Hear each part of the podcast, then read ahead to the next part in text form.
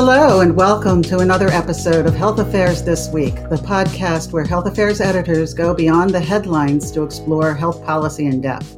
I'm Kathleen Haddad. May is Mental Health Awareness Month, and we devote today's episode to mental health care policy. With us to discuss the current mental health crisis and policy solutions is Dr. Tom Insel, former director of the National Institute of Mental Health and a national leader in mental health research, policy, and technology. Last year, Dr. Insel published a book, Healing Our Path from Mental Illness to Mental Health. Welcome, Tom. Kathleen, a real pleasure to be with you. I can't wait to uh, bring this topic to the Health Affairs podcast. Well, let's get going. Unfortunately, I'm starting with some grim statistics. A Gallup poll of 5,000 Americans that was published just this week showed a 50% increase over the past decade in the rate of Americans ever diagnosed with depression. In 2015, 20% said yes, and in 2023, nearly a third of the population reported having a depression diagnosis at some time. So, Tom, in your book, you discuss serious problems in our mental health care system. There is little accountability for quality in contrast to care for other illnesses. Effective care can be astronomically expensive and inaccessible to most people. The focus is on short term stabilization with drugs rather than long term recovery. And many people who need mental health care end up in the justice system or on the streets. Where do we even start to fix this system? Well, it is fixable. I think the most important thing to recognize is that the solutions are really hiding in plain sight. When I was in training almost 50 years ago, the idea that a patient with schizophrenia would become homeless or be incarcerated was kind of unthinkable. Um, and yet today it's become the default, it's become almost inevitable. Uh, it doesn't have to be this way. This has been one of those areas of healthcare that nobody has really wanted. It's kind of what I call the hot potato of healthcare. So it was for many years the domain of state institutions, the state mental health system, which was state hospitals. Until 1963, uh, President Kennedy, in announcing the Community Mental Health Act, where he said people should no longer be alien to our affections or separate from our communities. And so established this national system of community mental health clinics which was not entirely successful. 1980 comes and President Reagan says, Why are we in the business of providing healthcare as a federal government? That's not our job, it's up to the states. So he canceled out uh, the funding for uh, the community mental health s- system.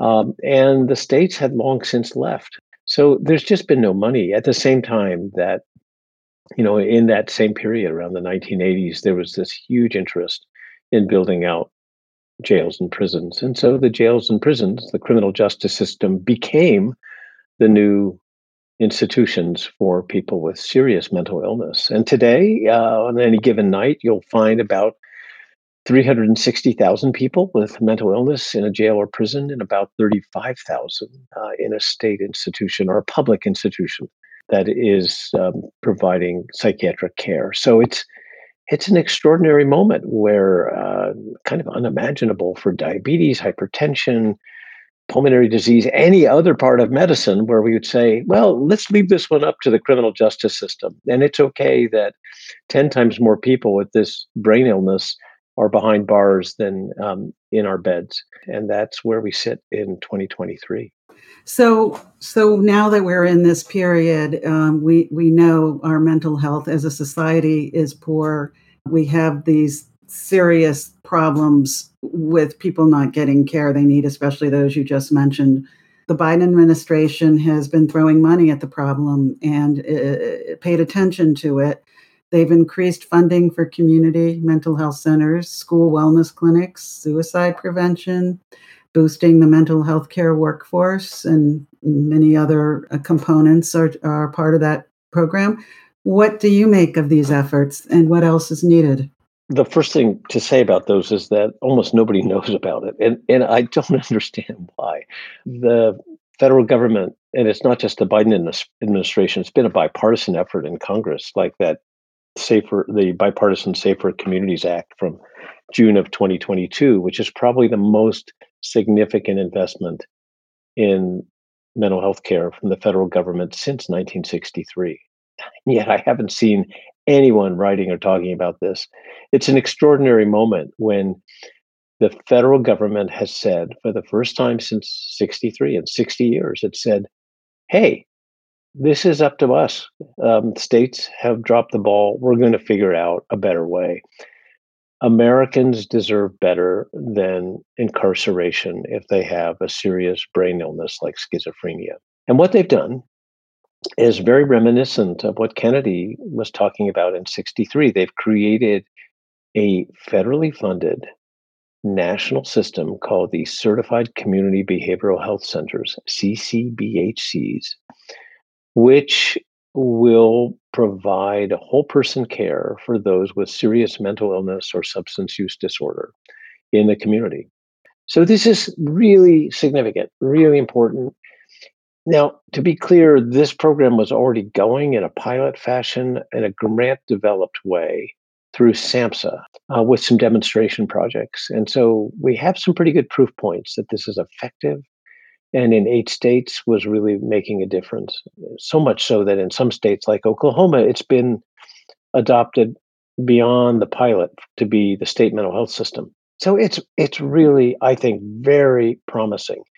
Here's my concern, Kathleen we need to make sure that this new effort is both integrated with other things going on. So, all of the psychosocial rehabilitative services that are available in a community.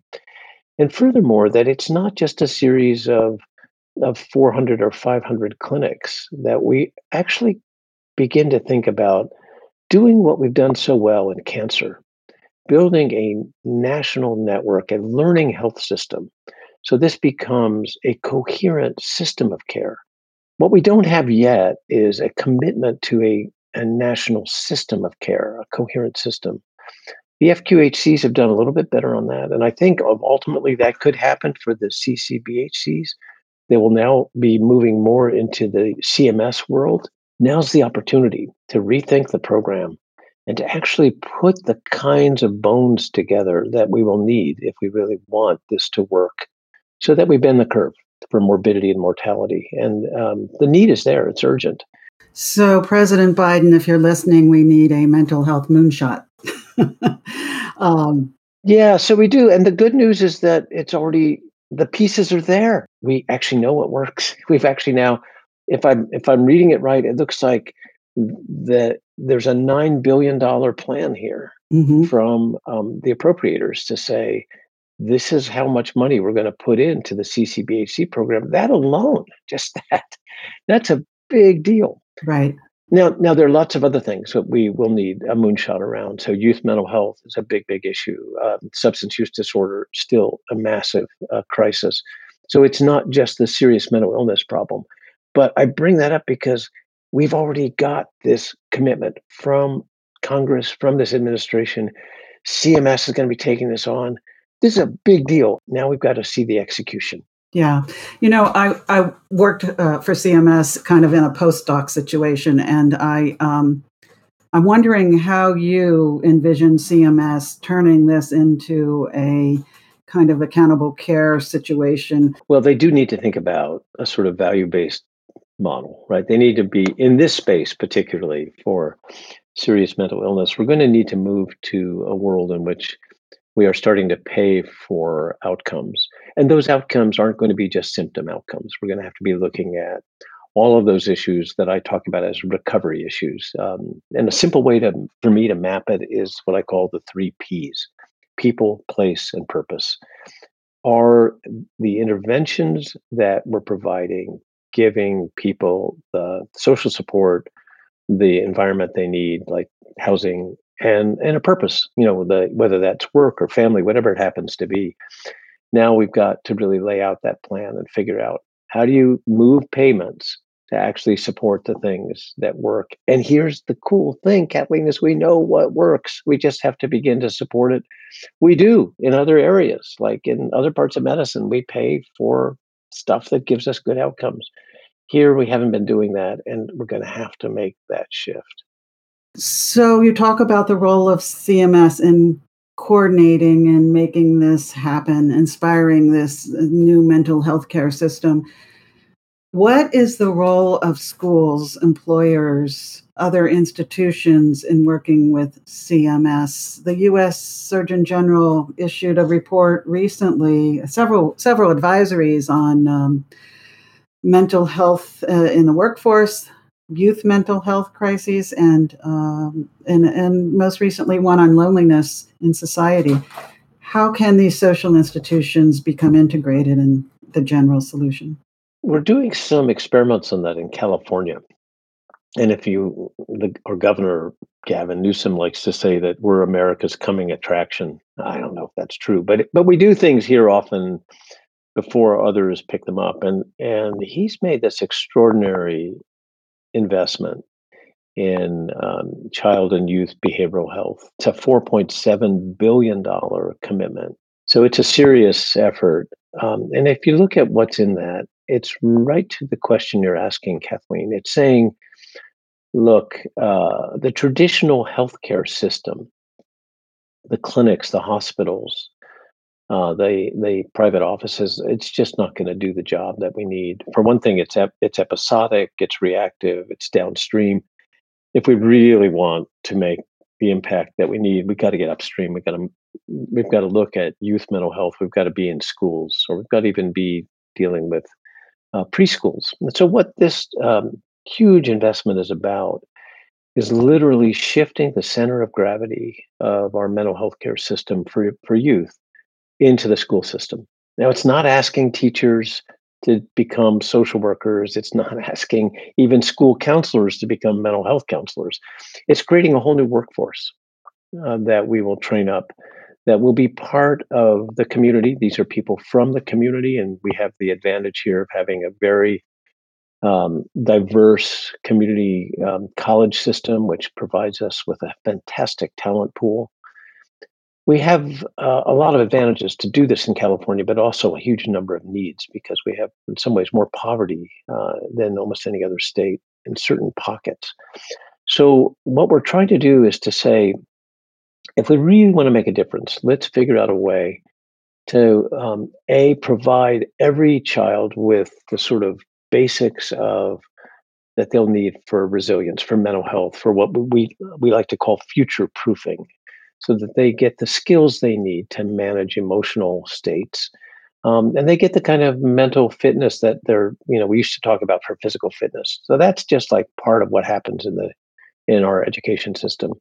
But beyond that, it's also screening for kids who are really having difficulty and then making sure you've got a whole army of people who are there um, to both tie them to, to care when it's necessary, to work with families, to provide some of the basics. One of the great things we learned about mental health, it's a little different than cardiovascular surgery.